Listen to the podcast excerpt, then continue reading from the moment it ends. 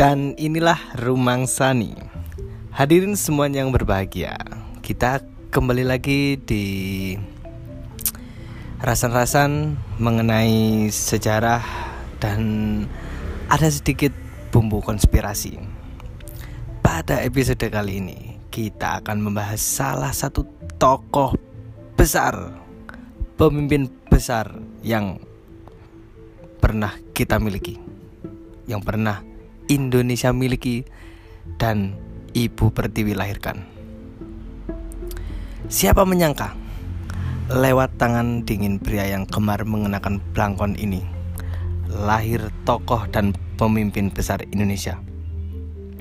Mereka adalah Semaun, Alimin, Muso, Soekarno, Kartosuwiryo, bahkan Tan Malaka pernah berguru padanya bergelar The Ongekronde Van Java atau Raja Jawa tanpa mahkota oleh Belanda.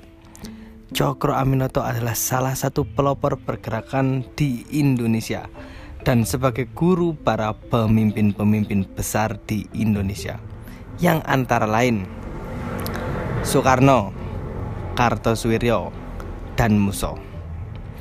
Pemilik nama lengkap Raden Haji Umar Said Cokro Aminoto lahir di Ponorogo, Jawa Timur pada 16 Agustus 1882. Beliau lebih dikenal dengan nama Hos Cokro Aminoto merupakan salah satu pemimpin organisasi pertama di Indonesia yaitu Sarekat Islam biasa disebut SI Semasa kecil beliau dikenal sebagai anak nakal dan suka berkelahi. Beliau masuk Pangreh Praja pada tahun 1900.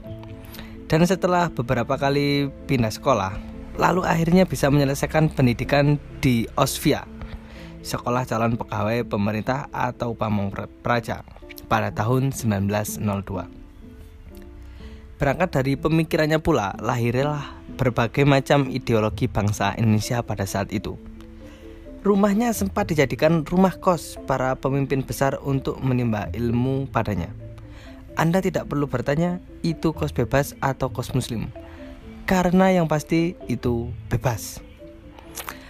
Bersama istrinya Suharsikin beliau mendirikan rumah kos yang nantinya akan menjadi tempat lahirnya para tokoh yang akan memberi warna pada sejarah Indonesia.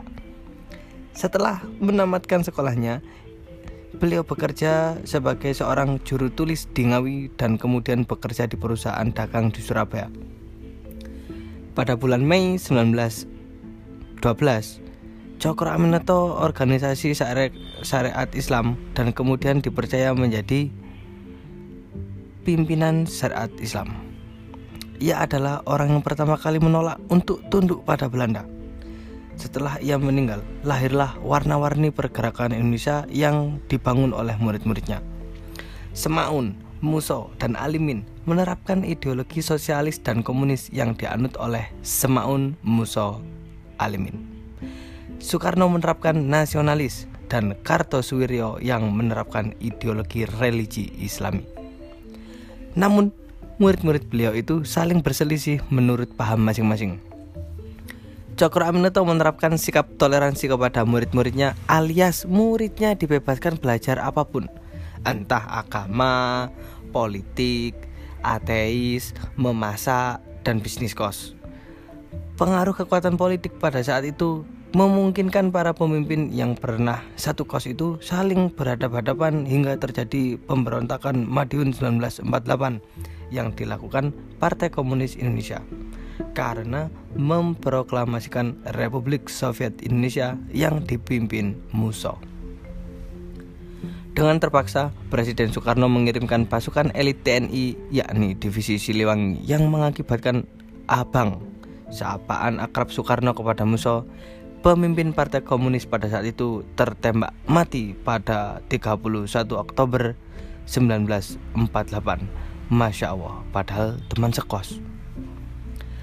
Pemberontakan dilanjutkan oleh Negara Islam Indonesia (NII) yang dipimpin oleh Kartosuwiryo dan akhirnya hukuman mati yang dijatuhkan oleh Soekarno pada kawannya Kartosuwiryo pada 12 September 1962. Padahal juga teman sekos juga. Pada bulan Mei 1912, Hos Cokro Aminoto mendirikan organisasi syariat Islam yang sebelumnya dikenal Serikat Dagang Islam dan terpilih menjadi ketua. Salah satu trilogi darinya yang termasyur adalah Setinggi-tinggi ilmu, Semurni-murni tauhid, Sepintar-pintar siasat. Ini menggambarkan suasana perjuangan Indonesia pada masanya yang memerlukan tiga kemampuan pada seorang pejuang kemerdekaan. Dari berbagai muridnya, yang paling disukai adalah Soekarno. Hingga beliau menikahkan Soekarno dengan anaknya, Siti Utari, istri pertama Soekarno.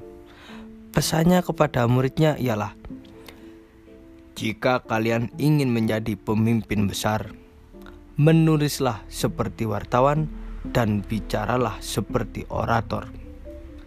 Perkataan ini membius murid-muridnya hingga membuat Soekarno setiap malam berteriak belajar pidato hingga membuat kawannya Muso, Alimin, Kartosuwiryo, Darsono, dan yang lainnya terbangun dan tertawa menyaksikannya. Ceria sekali ya suasana kos di situ, lucu-lucu orangnya. Pak Cokro meninggal di Yogyakarta pada 17 Desember 1934 di umur 52 tahun. Beliau dimakamkan di Taman Makam Pahlawan Pekuncen, Yogyakarta. Setelah jatuh sakit sehabis mengikuti Kongres Syariat Islam di Banjarmasin. Itulah sedikit rasan-rasan kita pada seorang tokoh besar atau bisa kita sebut bapak para ideologi bangsa Indonesia Pak Hos Cokro Aminoto. Baik para hadirin yang berbahagia Terima kasih sudah mendengarkan podcast kesayangan kita. Dan inilah Rumang Sani